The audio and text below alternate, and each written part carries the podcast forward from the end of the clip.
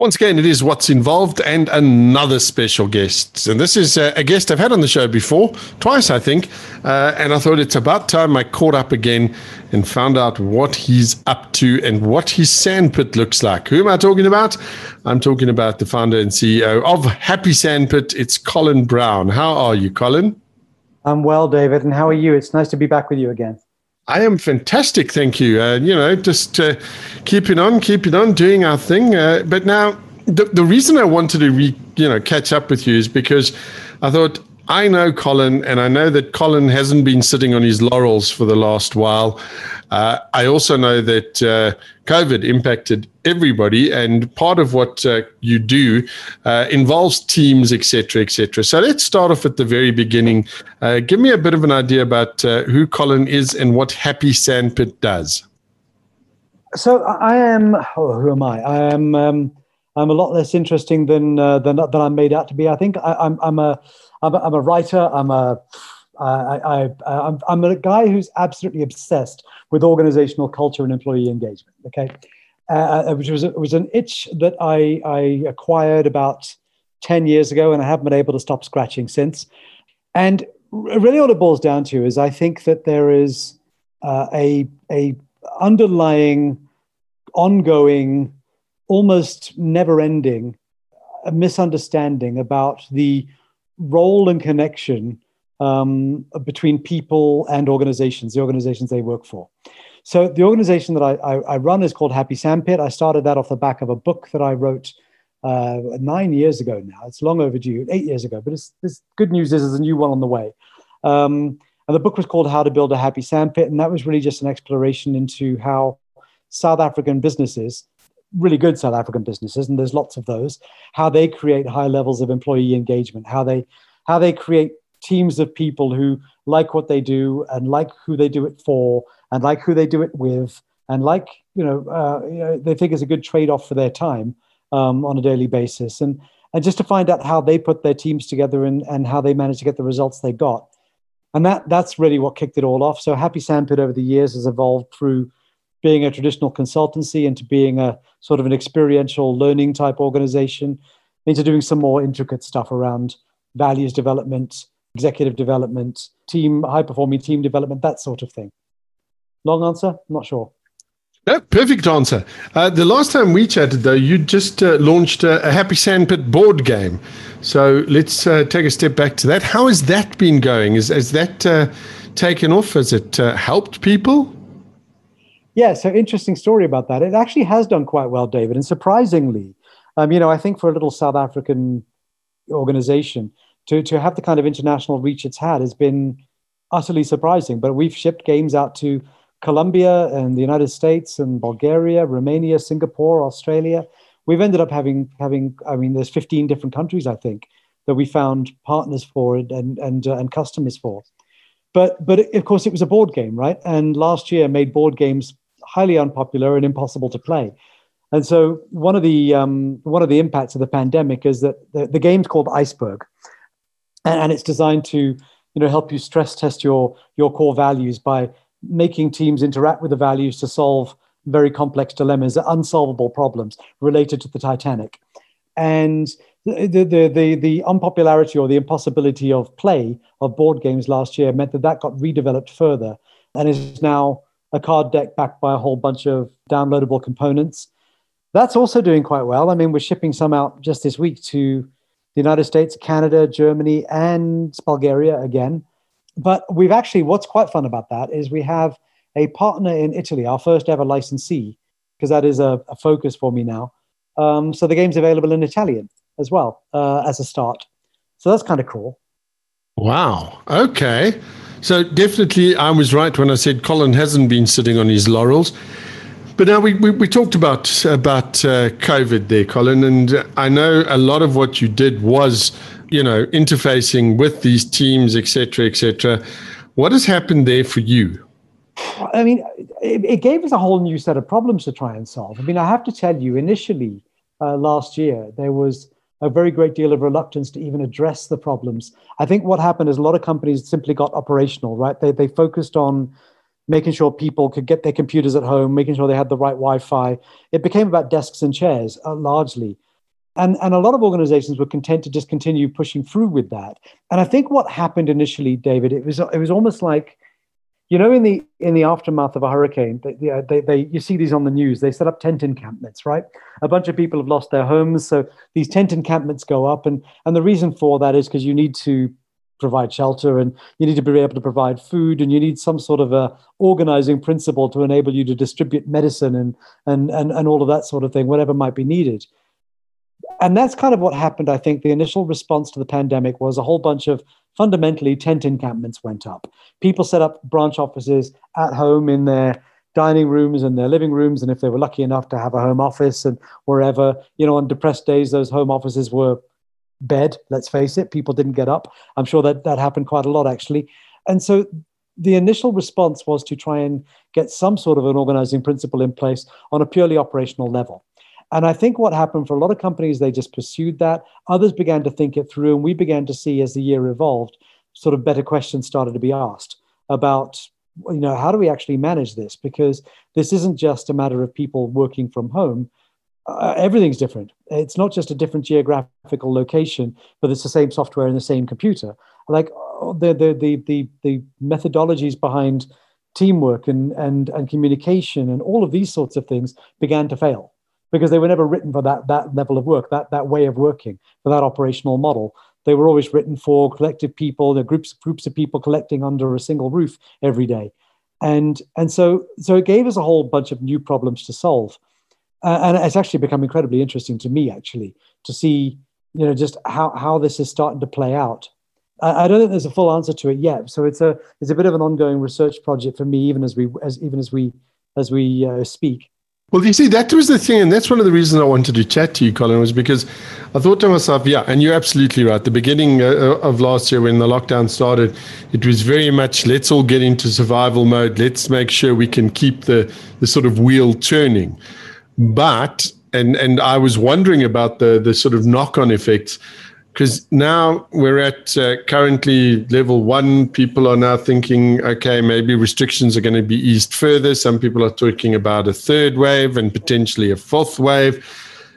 But a lot of people are going, but hang on, this working from home thing is a, it's it's a lot easier. It's a lot better. Have you guys at, at, at Happy Sandpit started to figure out how to deal with this now, where people are going, no, we've been working at home. We're not too keen to go back to the office. Yeah, it's a double edged sword, I think, David. I mean, on the one hand, you think about the things we've managed to let go of. Okay, we've managed to let go of rush hour. I mean, that was a crazy invention, um, and that's kind of largely gone. Or I see it's coming back again, but it was um, it was gone for a while. We managed to let go of you know a, a, a whole range of things, but we built in some others, and that's what I mean when I say that the operational model of applying the work from office mentality to simply working from home failed. I, I think what, what the one thing that has been an absolute catastrophic downside is that people have been ended up putting in significantly longer days. You know, I mean, Zoom has become this amazing enabler which has been thoroughly misused. I mean, the number of people that I speak to are just sitting on their backsides for 17 hours a day on Zoom meeting after Zoom meeting. So, so there's a couple of challenges here. Okay, besides the fact that that's not particularly pleasant, I think I think one of the things I'll, I'll unpack three or four things here. The first one was because we're no longer driving to work, we, we are no longer missing that hour of our day at the beginning and at the end. And you might think that that's a bit of a bonus and that it would be used constructively and that people would uh, you know, go for a run or go for a gym or have a lie in or have a long bubble bath. I don't care what you do with that hour, it's yours now. But in fact, what they've been doing is starting work. And in fact, they haven't been starting at work at seven o'clock in the morning when they might leave the house. They've been starting work at half past six when they get up because they're not having to get ready for work either. And then at the end of the day, when you might naturally finish work at around half past four or five o'clock, they hadn't been doing that because there isn't a clear demarcation of when the off switch gets pressed. And so I've been listening to company after company talking about how last year was their best year ever. And they'll say things like, you know, our people really knocked it out of the park. We really pulled out all the stops. And my, my question again and again is but do you know the cost of that? Because if you manage to have your best year yet at the hands and brains of people who put in 17 hours a day, I think it's a bit of a Pyrrhic victory. I think that, first of all, I don't think it's sustainable. I don't think you can replicate it this year. I think people are tired. I think there might be an, a second, if there's not a third wave around COVID, there might be a first wave around burnout and post traumatic stress disorder, because I think people are genuinely tired. And I can sense it in the conversations that I have. But when I'm speaking to senior leaders in HR, they're getting the, that sort of conversation all the time from their workforces. So that, that's, that's the one thing. The, the other thing is, is that I, I think that the, the, the, the the relationship between people and work has been badly impacted. I think one thing that stood up rather well during all of this is culture. Okay, a lot of the talk is about oh, there's been you know, culture has fallen apart because people aren't all working together. I think the one thing that we've we've understood is that where culture is strong, the physical artifacts, the uh, the the the existence of a building and you know a, a, a, sort of a common play area and all of that kind of stuff that's maybe proven to be a little bit less important than we thought it was. I'm not saying it's completely unimportant but a little bit less important than we thought it was because i think what happened in the absence of that sort of external structure, the go to positions of the culture began to resonate quite strongly. The way in which we report to each other, the way in which we make decisions, the way in which we um, pass information upwards, the way in which we pass queries upwards, that kind of stuff began to become reinforced. And again, I think there's some strength in that. But, but on the downside, part of the reason that began to happen, I think, is because of the, the, the, the absence of the hub, the absence of being at a place of work where my leader can see me every day and and therefore there's some sort of acknowledgement of my value my my my my presence here in and of itself has some sort of value. All of that's gone away now. And so now what we have is we have sort of a an ongoing sense of uh, imposter syndrome. You can't see me. Therefore you don't know that i'm working. Therefore i better do a little bit extra and i better start getting it absolutely right just so that i can prove my worth. That's not healthy david right?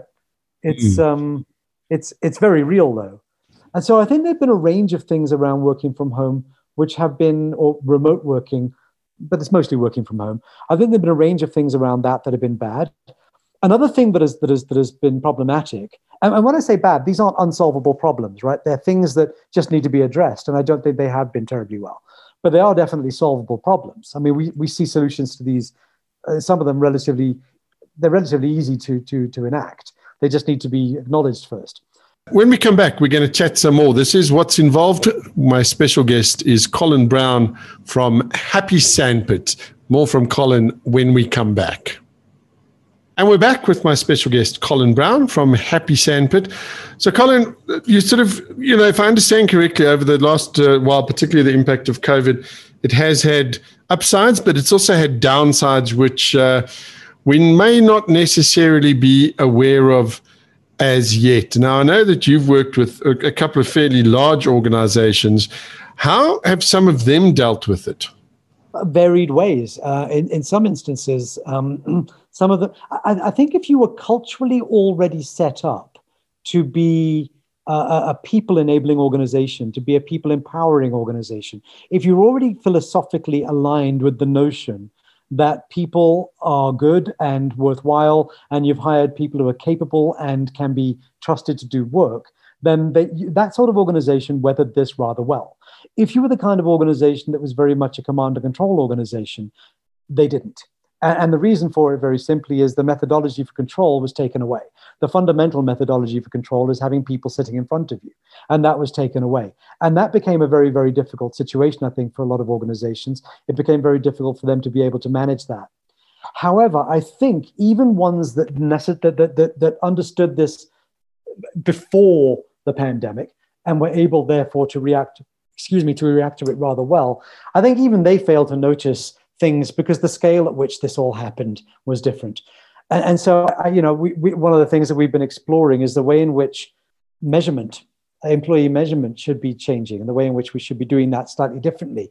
Um, we've we've never paid particular heed prior to this in terms of you know in terms of how we measure and and and uh, and and reward people. We never pay particularly heed to the uh, particular heed to the uh, importance of mental health and some of the things that go around that, the importance of physical health and some of the things that go around that. I mean, companies that have industrial capability, they they worry about physical health, right? Because we've got to look after people and keep them safe. We don't think about that in offices. But the reality is, I think people who have been you know, had this this massive shift and felt dislocated, have suffered mentally, have suffered some some some um, some some physical um, uh, uh, um, uh, negative impacts. We're just sitting now. We're not getting up and wandering around the way we once were. We don't have anywhere to go. We, we, for a while during the pandemic, we couldn't get outside. That that's the sort of sense of cabin fever and all of that. Um, I mean, people put on massive amounts of weight right during during lockdown, and and and that wasn't so much an aspect of work as an aspect of being stuck in one place.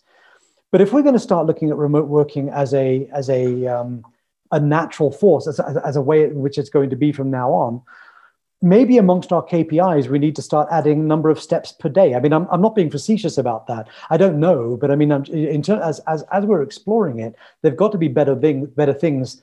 If we're going to truly look at employee health, there've got to be better ways of measuring things beyond just outputs, right? Beyond just the work that they've created.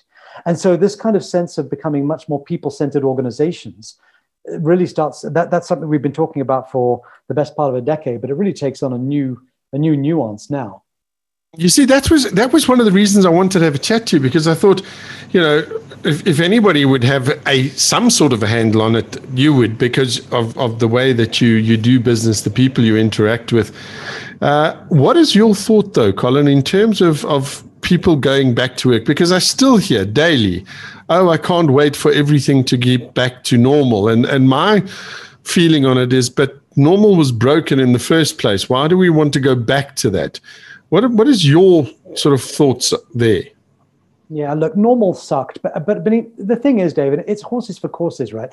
If you are the kind of person at an executive level or a management level, or maybe just somebody who is a high earner, and you've got a home with you know a nice home office and you're able to get away from the kids and sit down and work in your comfortable chair i'm quite sure staying away from the office sounds absolutely fantastic but but you know one of the things that that, that has been uh, I, I, and I hope we paid attention to this that has been quite clear during the course of this pandemic is that not everybody lives that way. In the office, we all come in and we're all one way and we all sit at our desks and we do our work.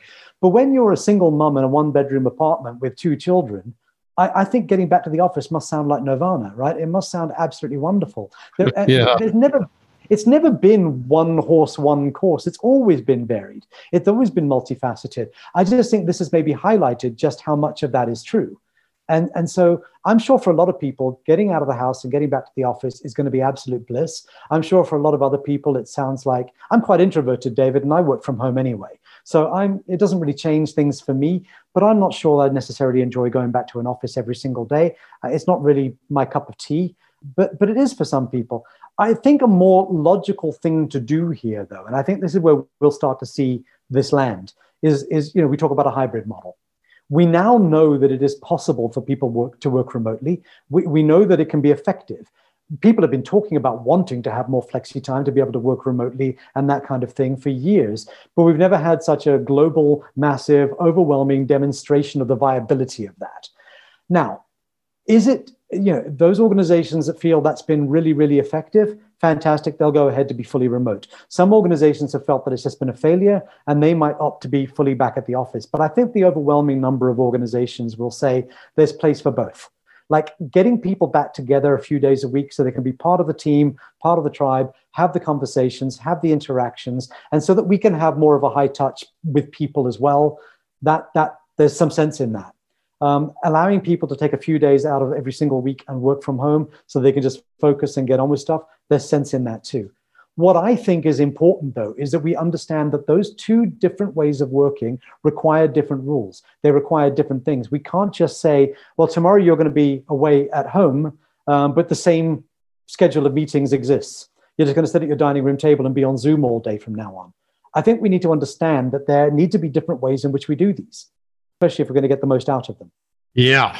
Okay. So, so I, I get the hybrid model. I mean, think I'm pretty pretty similar to you in the sense that, you know, I've got my home office, live in a beautiful place, um, and have absolutely no need or desire to go out anyway. So, uh, it doesn't bother me in the slightest. But your argument about the single mom with uh, the two kids, I can imagine it would be absolute nirvana to be able to drop them off at uh, school or whatever the case may be and go to work and get away from it all. In terms of a company culture, though, is this are, are, the corporates starting to go? Okay, but now we need to rethink this. Is, are you playing a role in in that space? And I mean, you know, I just I think of some of these big corporates. A lot of them that that I've heard of are, are downscaling offices. They they they, they can't afford the, the buildings, etc., cetera, et cetera, anymore because of COVID. So by necessity, they're having to look at a, a type of a hybrid model. And and as you rightly said, you know, if the boss is not there to to see that you're working and to pat you on the shoulder, how do you know that you're doing well? Uh, have you been approached with anything like that? Are you formulating stuff like that? Yeah. And in fact, more than that, I'm in the process of writing a new book, David, specifically on this. So the book is called So You Opened an Office in Yemen, Now What? Okay. and Yemen clearly is metaphorical, but what I mean by that is you, the, the assumption, and I'll go back to it, the assumption that was made at the beginning of all of this is that working from home is simply a geographical shift. Same software, same computer, different chair, nothing changes. And actually, everything changed and and it wasn't i mean one of the factors of lockdown was you know kids homeschooling all of this kind of stuff there were a number of very significant changes and i think what we maybe need to accept is that this wasn't something that was a simple shift. We created something we didn't understand. You may as well have opened an office in Yemen and given them the playbook from Johannesburg and said, just do that. But mm. things are different there you know, it's kind of like you've heard of Yemen, right? You can probably point it out on a map, but you probably don't know much more about it than that. And I think that's an apt metaphor for how this whole hybrid model, this whole remote working model at this kind of scale actually is. I think we just don't quite get it. Uh, but I don't think there's a prescriptive answer for it either. I, I, think there are some good rules, there are some good ideas, there are some tips. But the, the, the approach we've taken very simply is this. Rather than because because look look at the beginning of lockdown i mean I, I i had to laugh.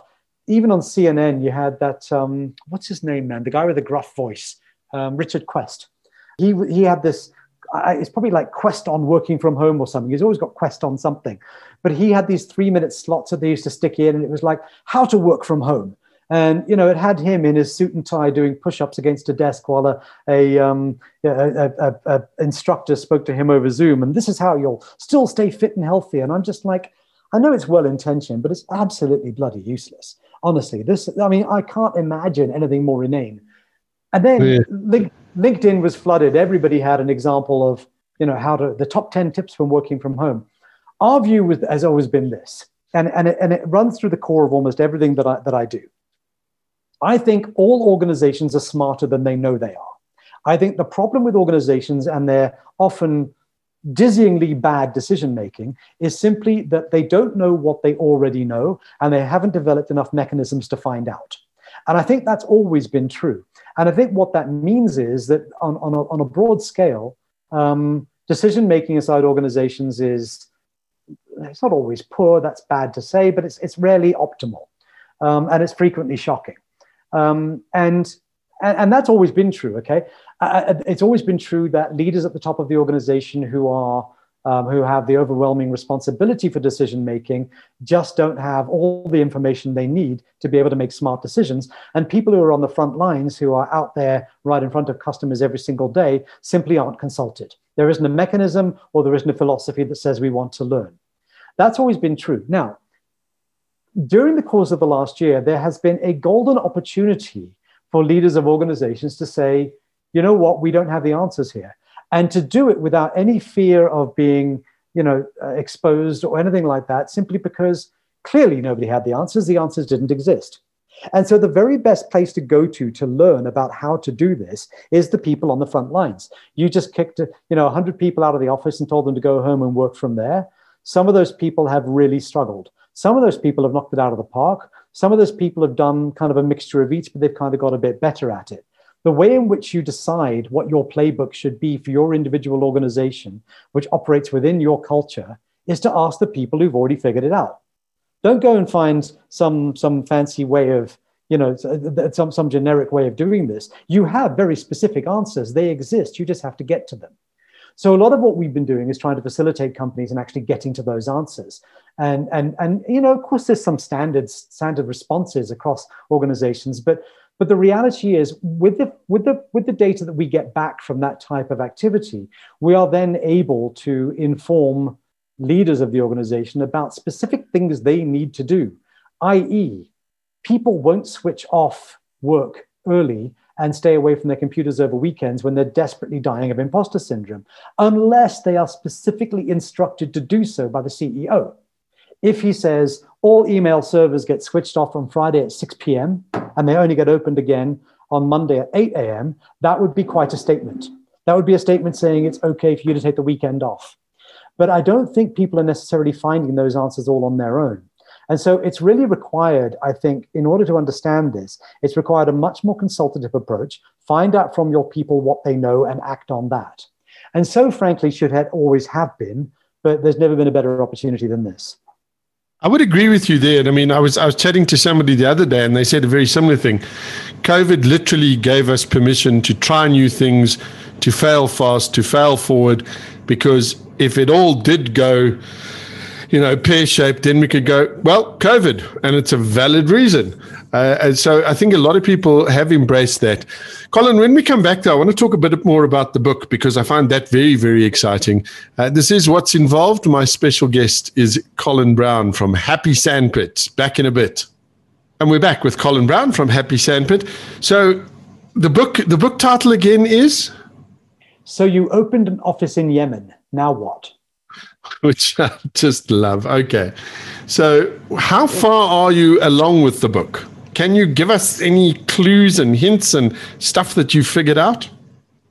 Yeah, sure. I mean, so so I'm, I'm some of the distance away, and, and the way I've been approaching it, uh, David, is is to um, it's, it's, it's, it's, almost being written kind of like a travel guide to a foreign land in a manner of speaking. So it starts out with the tourist guide, and that's that's very much the data-driven side of this, right? That's the stuff that we know that we figured out through our own research, and tying it back and just sense checking it against international research and seeing how those things actually stand up and how they feed off one another. Because I do I do see this as more of an international book than than a purely South African book. Um, I think I think the the experience has been much more global. Um, so so that that's the first part of that. Uh, then then the second part is you know what the locals won't tell you or what only the locals know what you don't see, um, and and that that's that's kind of the the the having got this data together. What what have we missed in inside our own organizations? Um, you know what have we what have we glossed over? What have we what have we failed to to to fully address. And and the list of that is incredibly long and and uh, and, and, and incredibly interesting because you know I, I, think a lot of a lot of organizations thought that this would be easier than it would be. And so a lot of the normal sort of boxes needed to be ticked. But it turns out there's a whole ton of new boxes. And i, referenced kpis earlier on you know measurements I mean, those those those are almost certainly going to have to be very very different uh, in in a world where people are able to work from home, but they're also available twenty four seven. We've we've actually got a and actually it's, it's a bit of a, a maelstrom. It's it's it's it's a bit of a, a difficult situation that. Um, you know, people are going to get sucked into things that they just can't get out of, um, work habits and all that kind of stuff, without us without us being able to specifically address that. Then the next part is about you know moving into Yemen um, and now that you've understood all of this kind of stuff, you can actually build a, an effective office there. So, what might that look like? And and again, you know, I don't want to be prescriptive. I said that earlier, but there are there are some some big ideas, and I'm not going to suggest that these are the ideas, but there's some some good ones. Take them, use them, um, don't use them. A lot of that is still being formulated um, in terms of what those specific things are, um, but certainly, you know, they they're, they're not they tie in very closely to some of the, the uh, existing findings from our research around trust and all of that sort of thing. Um, you know, around, around specifically um, the viability of normal working hours and even the common sense of them anymore. Do they make any sense? Um, you know, partly those things have been written because we have to lock the office at some point. Um, but if we don't have an office to lock anymore, how can we be much more flexible? How can we be a much more human-centered organization? And then we'll look at you know the various the various ways in which this is going to impact us in terms of working from home hybrid and working from office. Uh, on the basis that you might argue that we need a different set of rules for working from home but office we've already established. Well as we've already said that was already broken right? So if we're going to change one thing we really ought to look at changing the rest. Um, so that's kind of where that's going. Um, this, really this is going to be this is this is going to be a fantastic book. Uh, so I'm going to put you on the spot. When when do you foresee that it will be available? Well, that depends on a couple of things. I've approached a couple of publishers with it. Um, so um, I, I, don't have a, a, full answer about that yet. I do know I do know a few places I can go to with it, um, and so so it's not it's not 100 percent certain yet. But I, I, would hope to see it later this year, David. Good. Well, then you know, first uh, first port of call will naturally be this show because we'd love to talk to you about it. Um, sorry, before I let you go, Colin you know, normally at this time during the interview, we we ask what uh, what your next is, what you're doing. We we know about the book now, but have you got have you got any other plans to get things going? Are you branching out into anything else? Yeah, in in a way. I mean, so I've had quite a fun experience, David, with the invention of the game, with the invention of Iceberg that we spoke about earlier. I didn't initially perceive that there would be an international audience for that. Um, but it turns out there was. It turns out that the, the culture community um, is, is something that I'm, I, I, find myself very much involved in on a global scale. And, and I, I, you know, I hadn't always been that way, but, but, I, but I very much am now. And, and, and so the one thing is I'm, I'm very keen on seeing how much I can expand that internationally. So that's, that's perhaps not terribly interesting to, to listeners of the show, but that's the one thing. But then I start to think to myself, you know, being in, in that sort of gaming type space is something very appealing to me. And, and I think that I think that there is a lot of knowledge in Happy Sandpit. I think there's a lot of a lot of understanding about how how some quite interesting and complex problems can be solved and how we can gamify that. And so so there's a second game on the way. It would have been with us already had last year not um, been such a distraction. Um, it probably would already be here. It's it's called Spaceship 13. It's around decision making. It's analogous to the Apollo 13 project, um, testing the the the the, the um, consistency of decision making across the organization. So we'll get that thing done. I, I, expect during the course of this year, and that will give us a second a second quite cool, quite um, quite engaging game um, to play, which will hopefully also solve some very serious problems and then we start thinking about what the next one will be because I think that might be a, a really good area of growth for us. Oh, listen, I, I got to tell you, in, in terms of it started off a little bit before COVID, and it certainly has come to the fore now, is the concept of making things more human centric, becoming more human.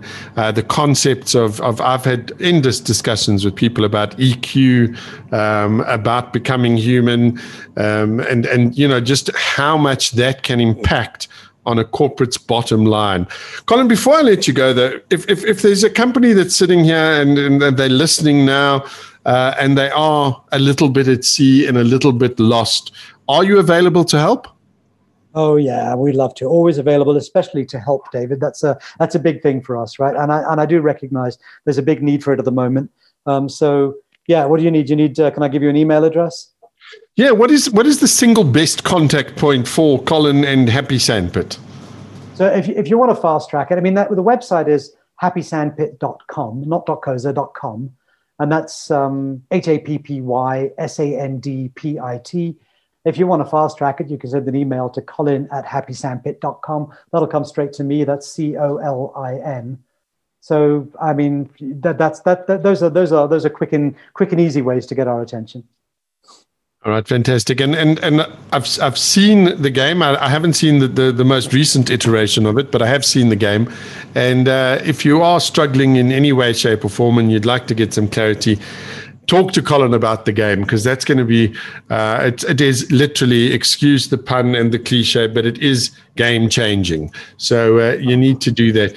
Colin, it's been an absolute pleasure chatting to you. Uh, one last uh, piece of advice, though, before I let you go, for people who are out there, for, for people who are sitting, whether they be in medium or large corporate or corporations that are still wrestling with this this work from home thing, what piece of advice would you give them? Look, I, I think I think the one thing to note is that we're all in it together, and so I, I, I imagine to an extent, I, can speak from personal experience. Customer expectations are a little bit different. We need to be a little bit more um, more more reasonable with one another at the moment um, while we figure this all out. It is it is a time of change. Um, I would say that you probably lost some efficiencies along the way.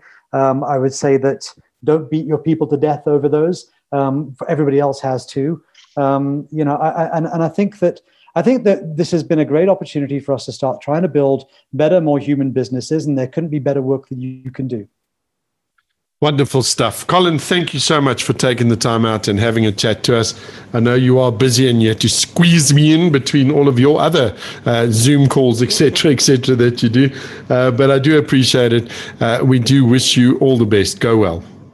It's been fantastic, David. Thank you very much. There we go. That was my special guest, Colin Brown from Happy Sandpit.